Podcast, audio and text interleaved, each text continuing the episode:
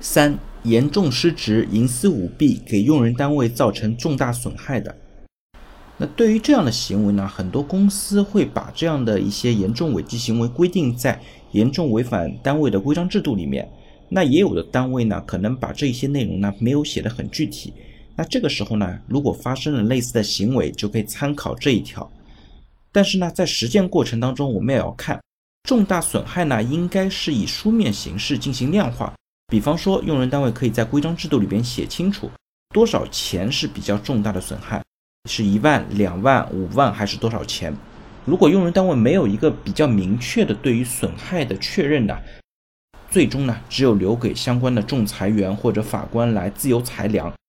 法官或者仲裁员的口径是怎么样的，那肯定是因人而异的。如果用人单位没有把这个东西规定的很明确的话，可能对自己造成比较不利的影响。